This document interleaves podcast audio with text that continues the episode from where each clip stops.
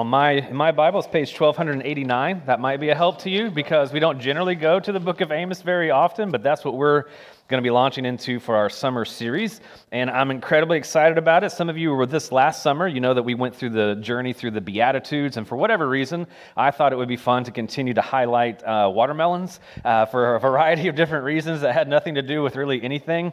So this summer, just to kind of keep things fun and light, because I know we have people traveling and going, coming and going, and that kind of thing, but something to hopefully for us to look forward to is I was thinking of what treat could I do because I'm not beyond bribing you to come and to listen and to pay attention for a variety of different reasons. And so I, I thought this was pretty clever.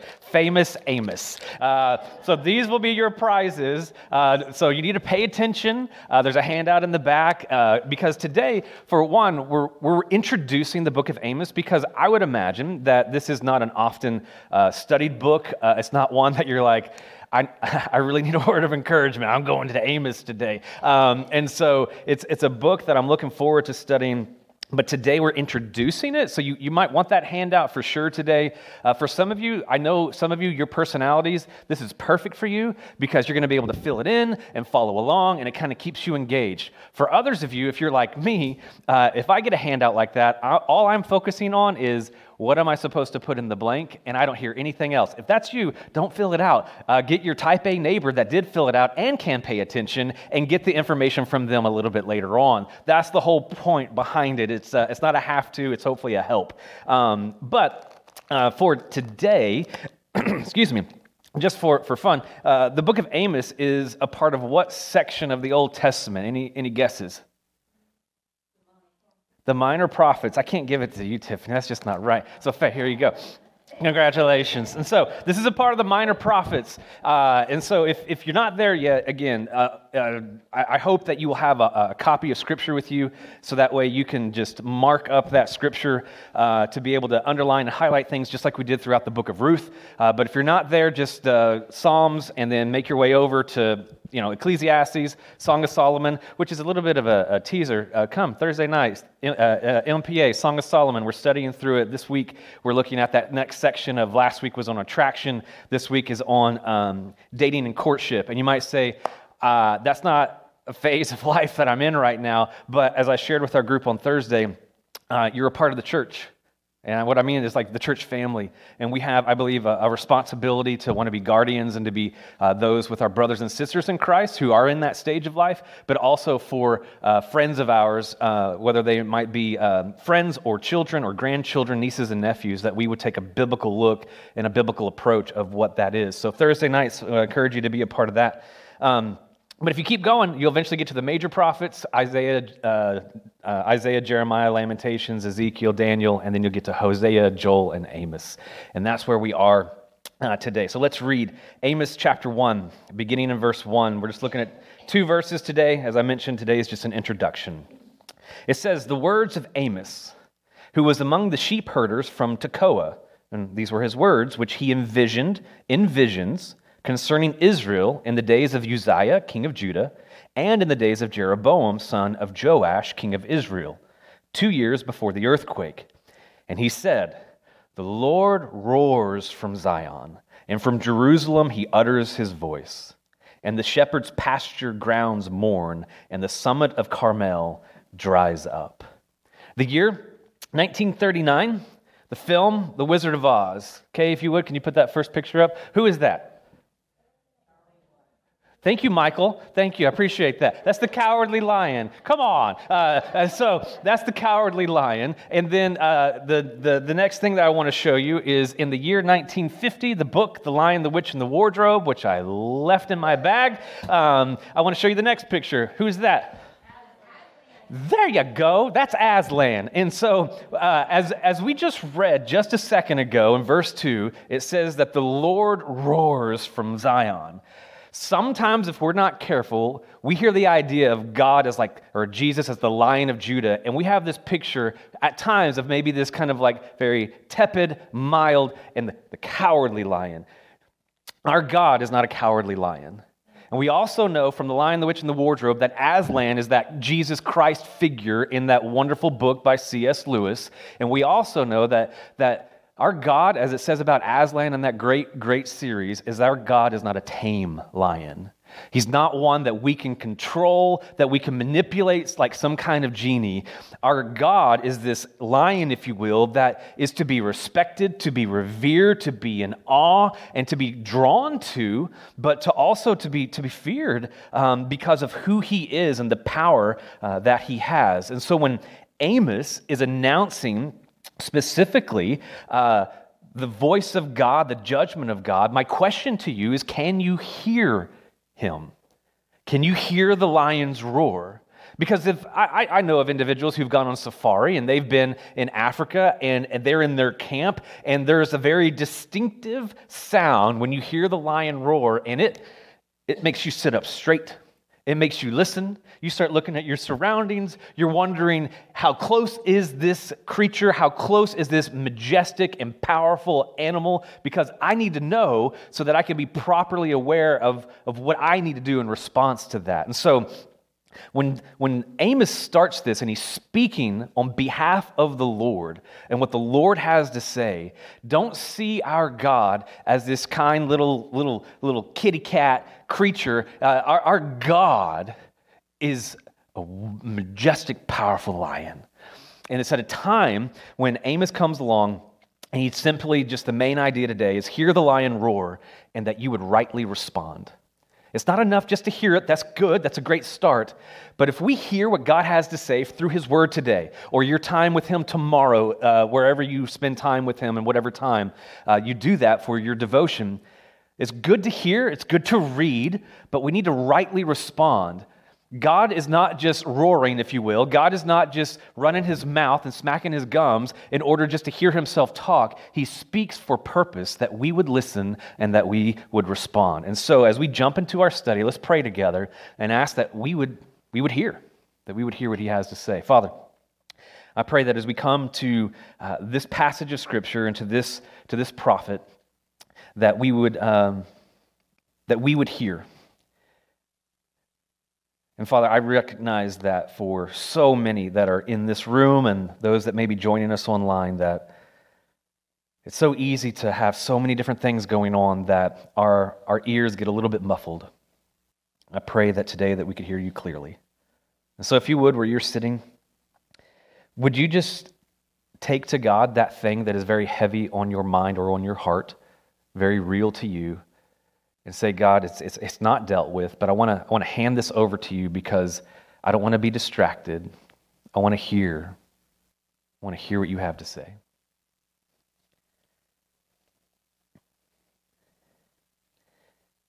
And if you would, would you pray for me that I would that I would articulate what God has to say? Nothing more, nothing less.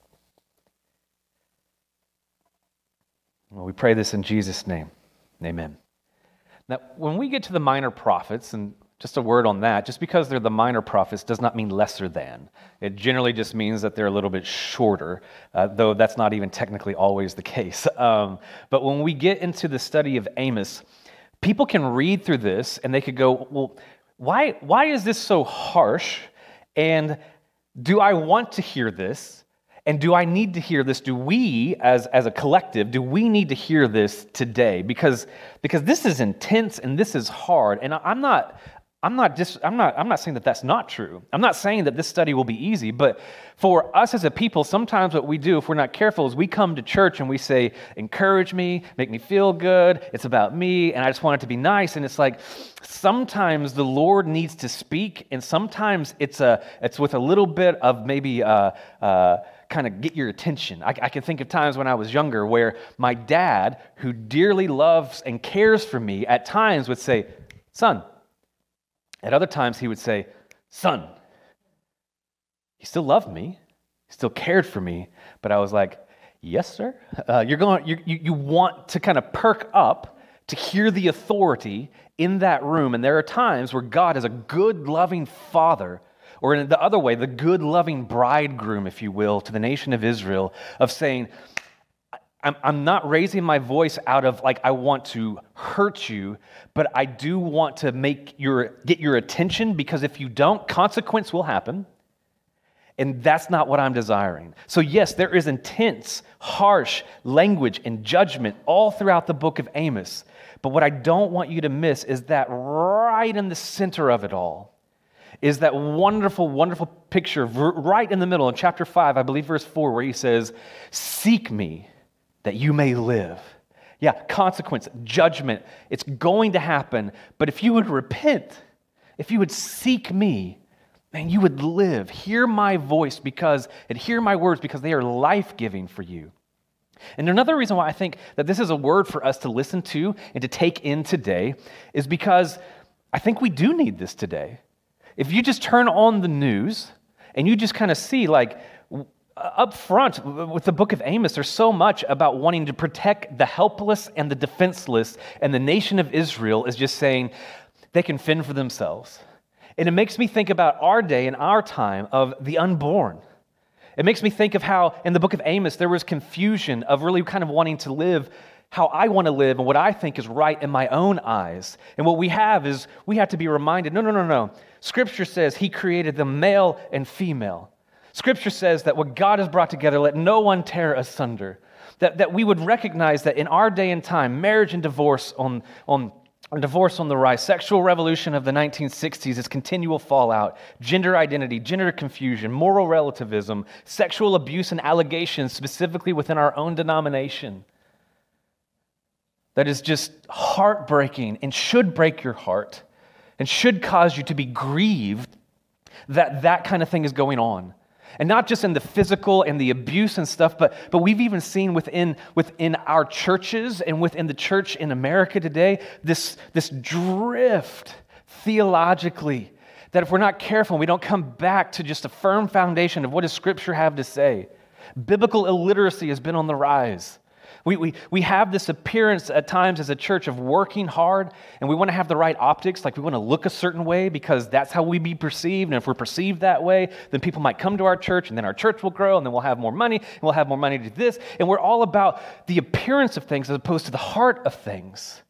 And you're going to see in the book of Amos that there was an incredible appearance of things, but their hearts were so far from God and the authentic- authenticity of worshiping God that this is an incredible word for us in the church today, 2022, that we would say, can I hear the lion roar? And maybe we as an individual, or I as an individual, you as an individual, we as a collective church, specifically at Mission Point, would say, let us not be caught unaware of what God is saying that we would hear him, that we would respond rightly because souls are at stake.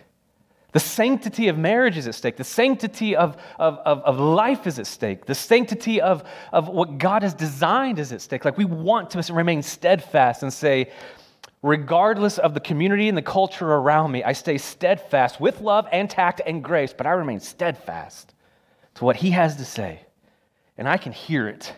I can definitely hear it. I remember it's been over a decade that, i that I first went through the study and the teaching of the book of Amos.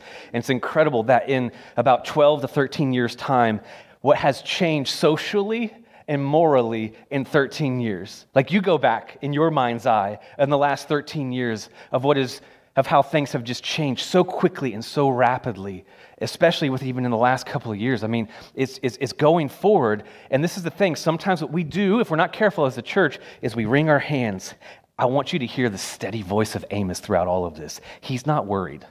He's concerned for the nation of Israel, but he's not worried because his God is in control. He's the lion that roars, and I'm with him. And even though everyone else is standing against me, I'm with him. And so I go forth and I speak the truth. And so, what we're going to find, this is in your notes, in your handout. God's words to Amos for Israel are that the nations will be judged. We'll see that in the first couple of chapters. The nations will be judged. And then we also find that God's words to Amos for Israel are that the people will be judged, specifically the people of Israel. But this is the good news there is a remnant that will be preserved. God always has his people, God always has his remnant. I hope and pray that regardless of where culture, society takes us, that we remain steadfast and we could say, by the grace of God alone, I am within the remnant of those who remain steadfast to Christ. And so, when we come to verse 1, and again, this is just us launching into Amos. This isn't us going super deep dive into the verses, so we're just kind of setting the scene for the summer to come. But the setting of the book of Amos, there in your handout, what we find in, in, in, verse 1, we actually get a lot of information for us to have an idea of what's going on and what's the time period in which Amos is actually talking.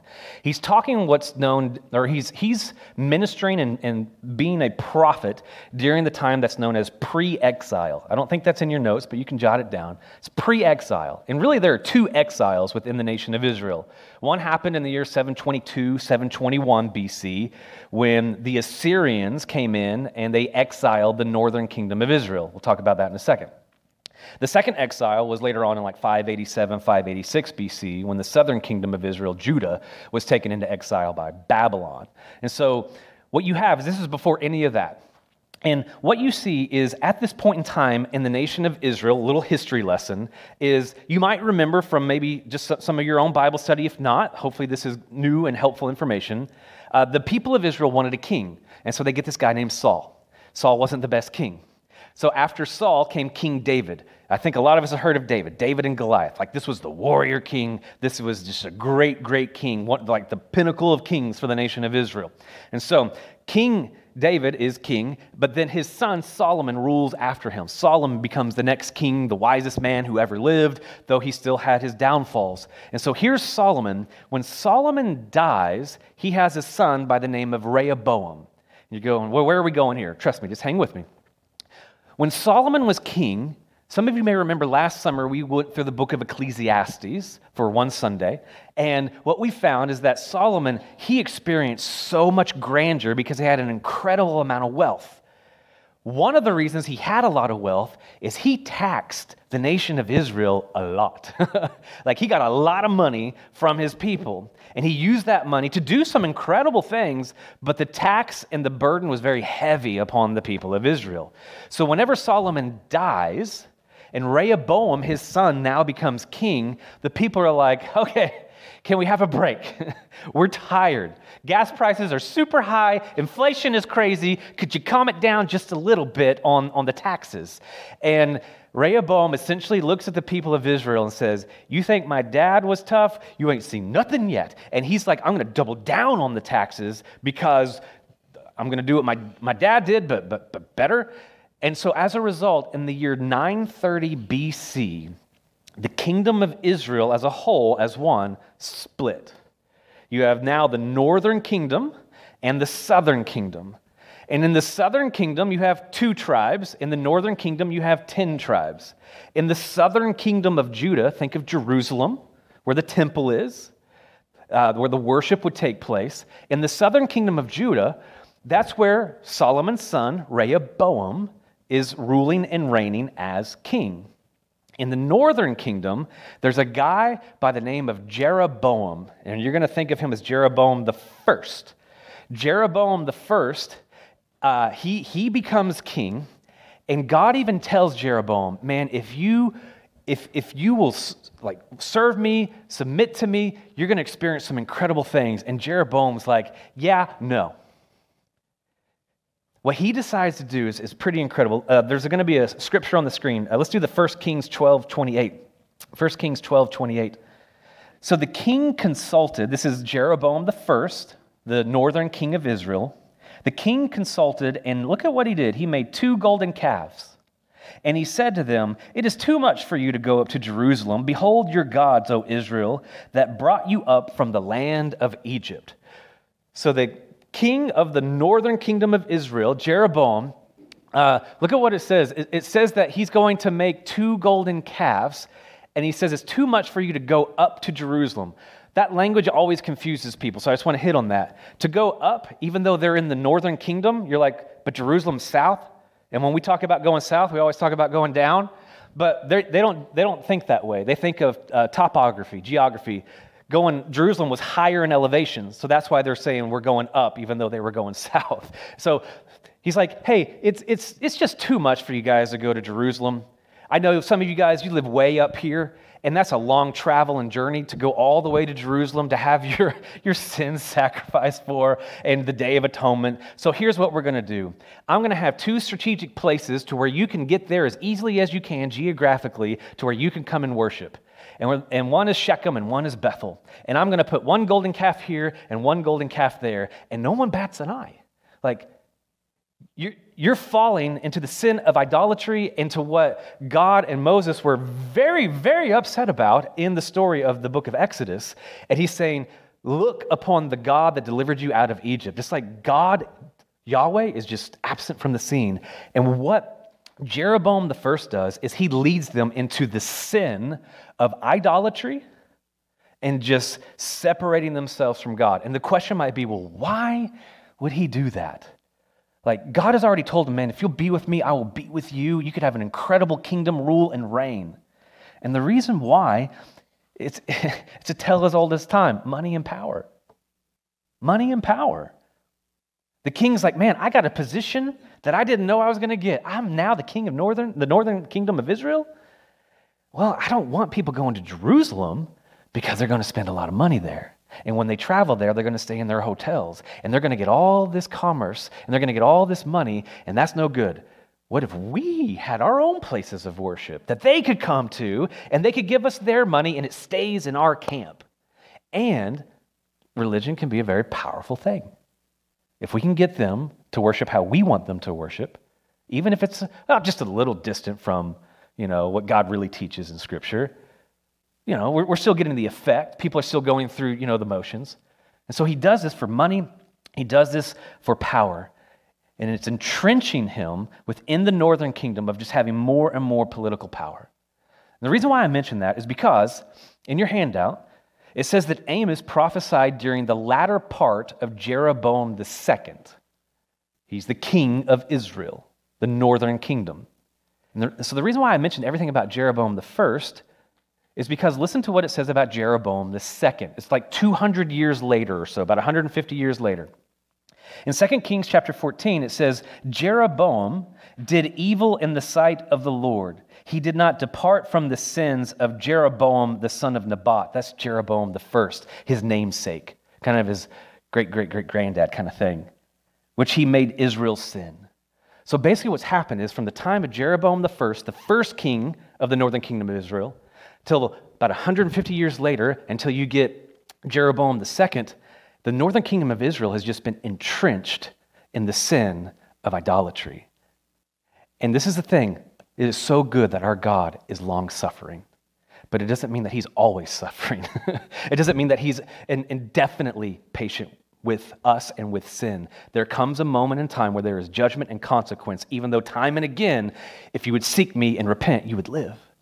And there's coming a point where God is sending his servant Amos to the northern kingdom of Israel to say this has to be, this has to be dealt with. It also says in verse 1 that he's prophesying during the latter part of King Uzziah, there in your handout, King Uzziah, and he is the king of the southern kingdom of Judah. It lets us know the time period that this takes place. It's during the earthquake. The earthquake was remembered for generations. Another minor prophet by the name of Zechariah says, You will flee just as you fled before the earthquake in the days of Uzziah, king of Judah.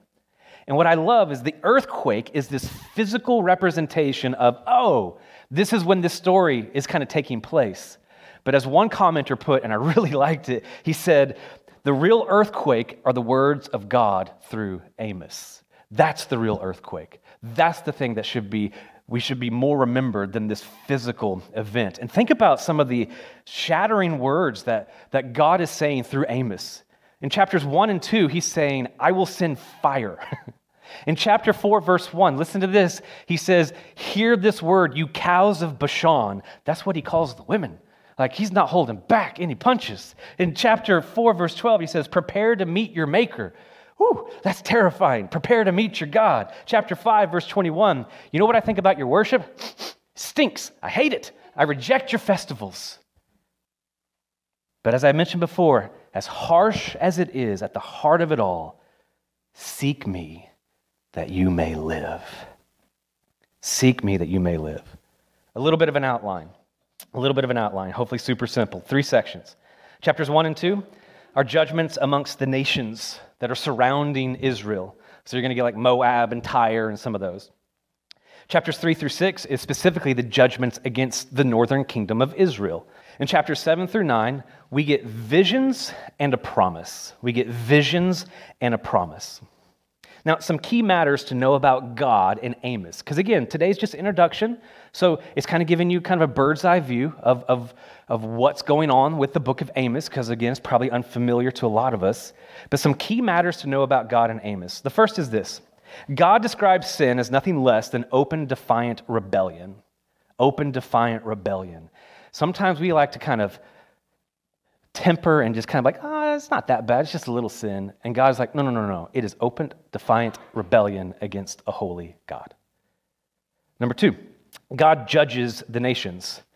He also judges Judah and Israel. They aren't excluded. Social righteousness is the result of genuine religion. Social righteousness is the result of genuine religion. And that, that's a key word because this phrase, social righteousness, we're in a day and time where some of you maybe have heard of the term social justice, and some of you maybe have heard of the term social justice warriors, which in some cases has kind of become this negative thing of people who are taking social issues and that is kind of their identity, and they just want to go down that path and fight, fight, fight. And in some instances, there are some social issues that are going on in our country right now that are worth standing up and fighting for. But if the result or the root or the foundation of what you are doing and fighting for is absent from genuine religion and faith, then all we're doing is we're just getting up here and we're pounding our fists, but we're not offering any hope. We're not offering Christ. And so, if there's ever a moment where we're like, you know what we need to do? We really need to get some water to some people. Yes, do it. Hand out that bottle of water to that person who is thirsty. We're called to do that in the book of Matthew, that we would minister to the least of these. We should see those and minister to them, and that is a social form of righteousness.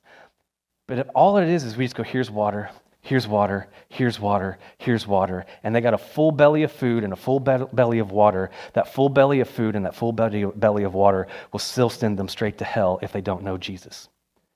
So we want to always have combined, yes, we want to love people well with their social stuff, with their issues of whether it's poverty or, or, or heartache or emotional or physical. And that, that is an open door opportunity, not so that we're just kind of doing the legalistic thing of, well, I got to talk to you about Jesus too. It's like, no, no, no. I love you enough genuinely to give you this water, to give you this food, to minister to your, to your needs. But I know of a greater need that you need.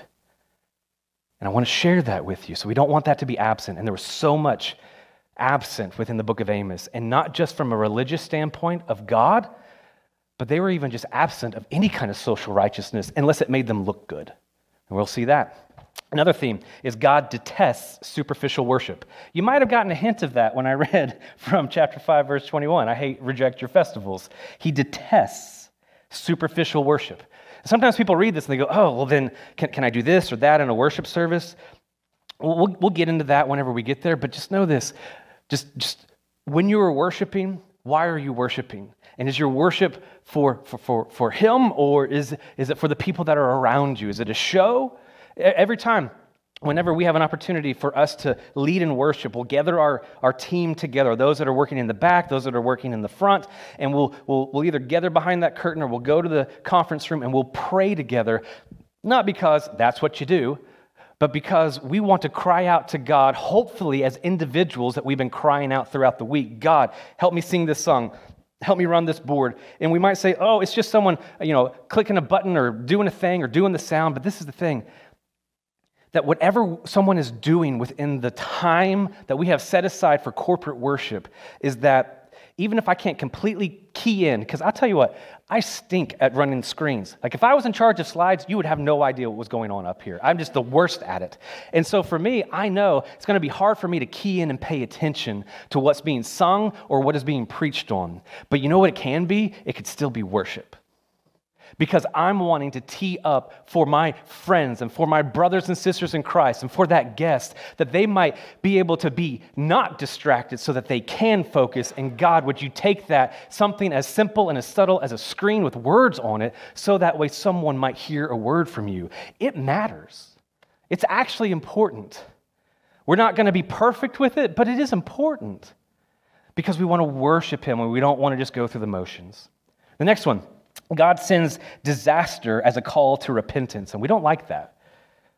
We like the idea of God sending blessing that we might repent. And sometimes when God sends blessing, we tend to maybe pay attention and say, Thank you, God. But as a country, the nation of Israel, at times, maybe as a country and as a church, even today, God blesses, shows grace, blesses, shows grace, and we just continue to go more, more, more, more.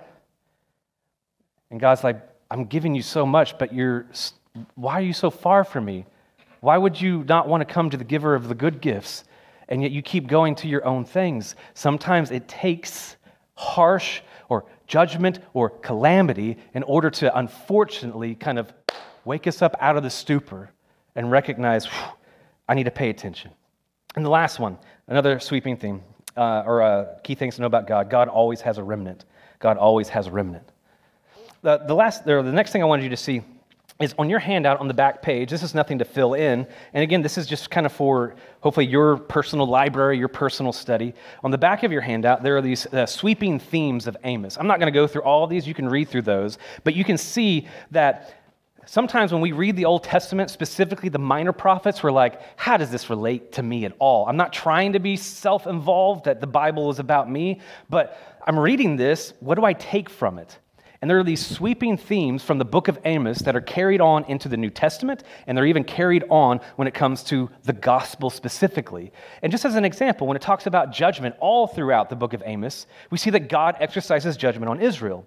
But we also see in the New Testament the idea of judgment that in Romans 2 and 3, God's going to exercise judgment on those who reject Christ. But where's the gospel in this? Is it just judgment? Or is there good news? Well, there is good news. The goodness of God leads us to repentance because Christ has taken all the punishment on the cross in his propitiation, that he would take the wrath of God upon himself. So, yes, there is judgment, but God has found a way to have the judgment dealt with through his son, Jesus. You can see the idea just a couple of down of, of uh, restoration. We know that in David, so many promises will be fulfilled in David, but we find out that the greater fulfillment of David is in Christ, Matthew chapter 1. And so, since that's the case, you go to Acts chapter 2 and you say, if we're going to be restored, then we would repent so that we could experience that restoration. So, take that handout look through it and be able to kind of study that in your own time, but recognize that there's so much going on within the book of Amos that definitely ties into the gospel and to Jesus. Don't just see it as this is an old book, you know, like almost 3,000 years ago. What do I do with it? It's like, no, there's so much good for us throughout our study of this. Finally, let's come to the man, and then we'll be done. The man. The man is a sheep herder, a sheep herder. Some believe that Amos maybe was just kind of this country bumpkin, but in fact, he's a sheep herder. He's an agriculturalist. Uh, he is working with fig trees. Like he is, he is moving and shaking. Some think that he is perhaps poor because of the way that he deals with the upper class in the northern kingdom of Israel. But others are actually more inclined to think maybe his business was so profitable that maybe he was kind of more of an unusual middle class, upper middle class, and that he's actually attacking the higher class in the nation of Israel because he's not an outsider. He's like, man, what you have, you should, you should be careful with. Be responsible with what God has given you. And don't just flaunt it and don't use it as a means of becoming your idol or your God. And so, um, we also find that he is from Tekoa, which is in the southern kingdom. And this is where it's kind of unusual. Amos, born, raised, lived, has his business way down south, kind of by Jerusalem in the southern kingdom. And God says, I want you to go and be my prophet in the northern kingdom. This is him essentially kind of sending his, his man as a missionary to the northern kingdom. I've always found it unusual that he said, I want you from the south to go talk to the north. Even though it's been like 150 years since you guys have been one nation, I'm wanting you to go over there. It would kind of been similar during the Cold War of someone in East Germany saying, you know what, I'm going to go to West Germany because they need to hear something that God has to say. And they're crossing that border, they're crossing that wall into a familiar culture, but also a very different culture at the same time. And so Amos makes his way up the road, if you will, into the northern kingdom of Israel. He's ministering around the same time as Hosea. That's not for anything other than just FYI. And we also find out that the superpower that's beginning to build at this time and is, is on their borders is the kingdom of Assyria. The kingdom of Assyria. And we do know that eventually they will fall. Maybe about 30 years later, the Assyrians will come in to the northern kingdom of Israel and destroy it and send them into exile. We also find that Amos shows up at a very unique time in the nation of Israel. The nation of Israel, the northern kingdom, is experiencing some incredible profit. The Dow Jones at a record high. I mean, things are just going great. Unemployment, super low. Imports and exports, just bam. Israel's never seen it so good. And here's the thing everything appears to look never better. And yet, Amos is going to preach against the kingdom of Israel. People thought he was crazy to preach because obviously, obviously, God's hand, God's hand is with this prosperous nation. And this is where we even get messed up at times with our theology, is because we don't have a real theology. We have a what I call like a karma Christianized theology, and it's just not it's not biblical. That if the hand of God and His blessing, and I'm just prosperous and life is easy, well then that mean God that means God is happy with me because things are good. And if things are good, then God's happy with me. Or on the other side, I'm going and it's difficult and it's hard. I can barely make my payments and I can't figure out how to fill up my gas tank and God's just not providing this or that. And we go, things are hard. I'm dealing with difficulty, suffering, heartache. So obviously God's hand is against me. It could be on either end, but it's not a, across the board truth. We're about to see the nation of the northern kingdom of Israel is just blowing and going. And I mean, things are going well. They are doing very well financially, they're prosperous. And God's like, that, that's not me. You're not relying on me.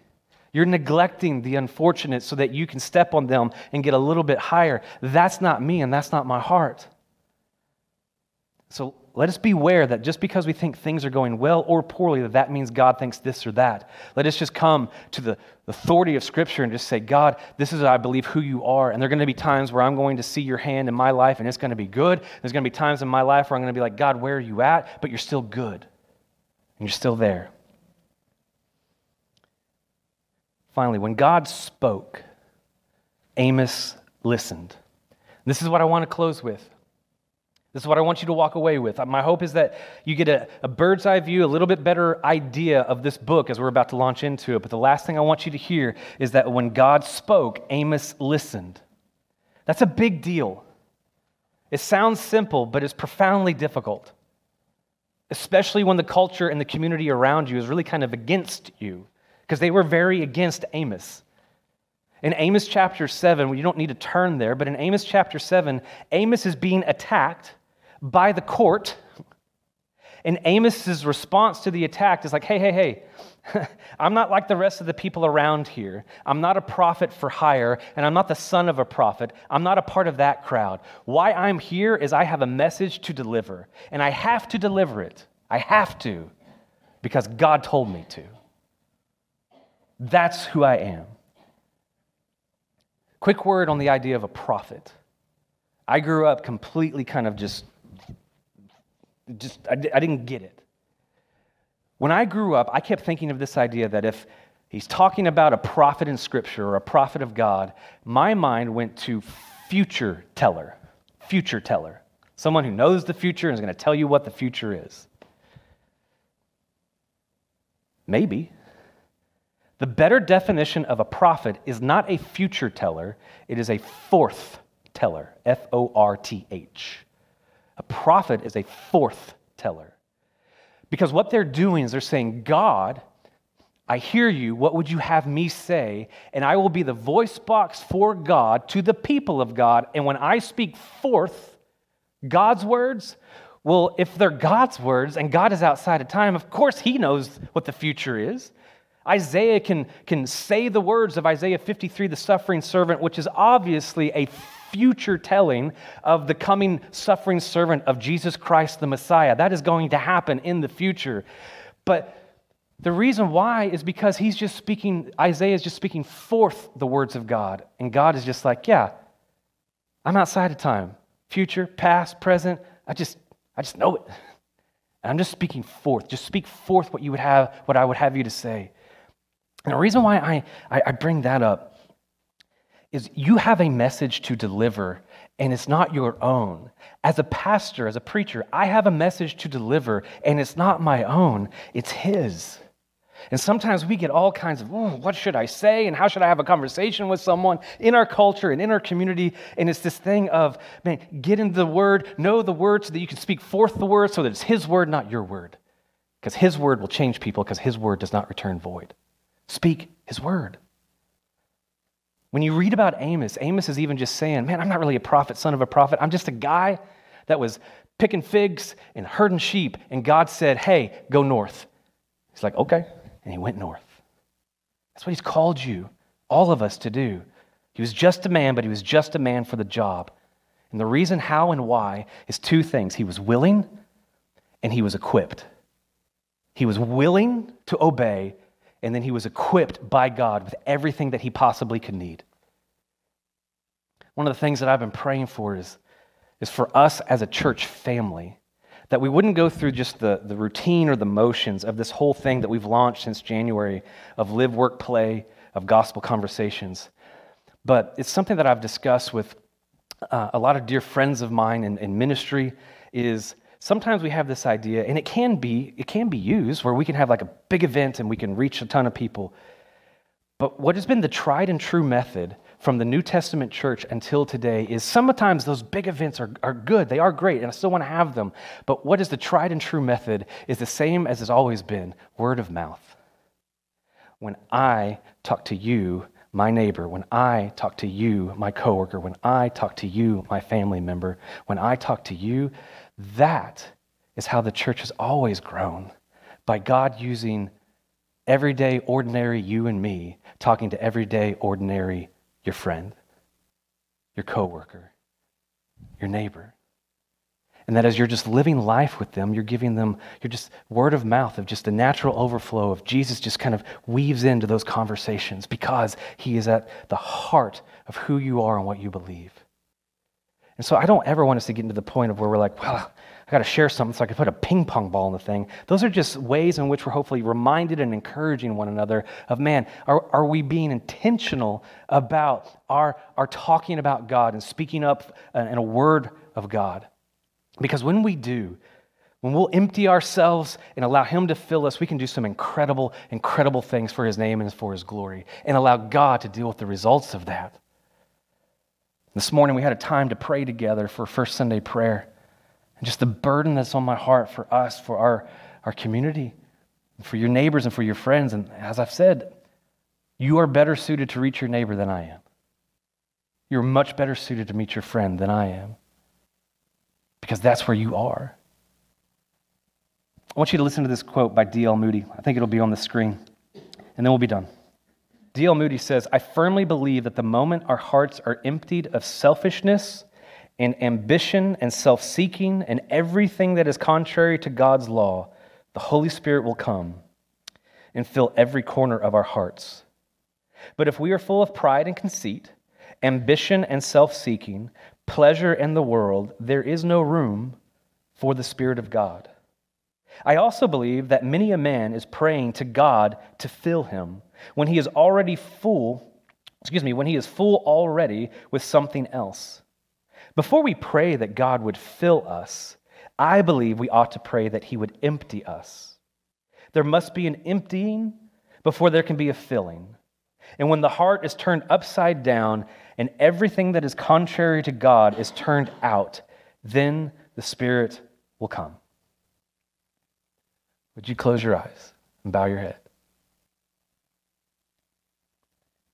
Maybe this morning, as we launch into our study of Amos, is that you would say, Oh God, examine my heart and find within me anything that doesn't need to be there. I want to empty it out, that you would fill me up. Before Amos acted, before Amos moved, before Amos spoke, Amos listened and Amos obeyed. As we launch into this summer series, maybe we just begin there for you and for me. Before we just start speaking, let's listen and let's obey. So, what I'm asking each of you to do is that you would place yourself in an environment every day. I almost thought about saying like a couple times a week, but no, no, no, no. No. Place yourself in an environment every day where you read, you listen, and you obey. And just see if God doesn't take things out of you that don't need to be there and fills you up with things that you forgot all about. And it feels good. So, Father, I'm praying in Jesus' name, for my friends, for my church family, for myself, that we would come to you in just a time of repentance and confession, and that we would empty ourselves before you so that you might fill us up with everything that we could possibly need. That we would be sensitive to have the ears to hear what you have to say, and the eyes to see the needs that are around us, and the boldness and the courageous heart that we might let them know about this incredible, awesome, majestic God that is you. And I pray this in Jesus' name.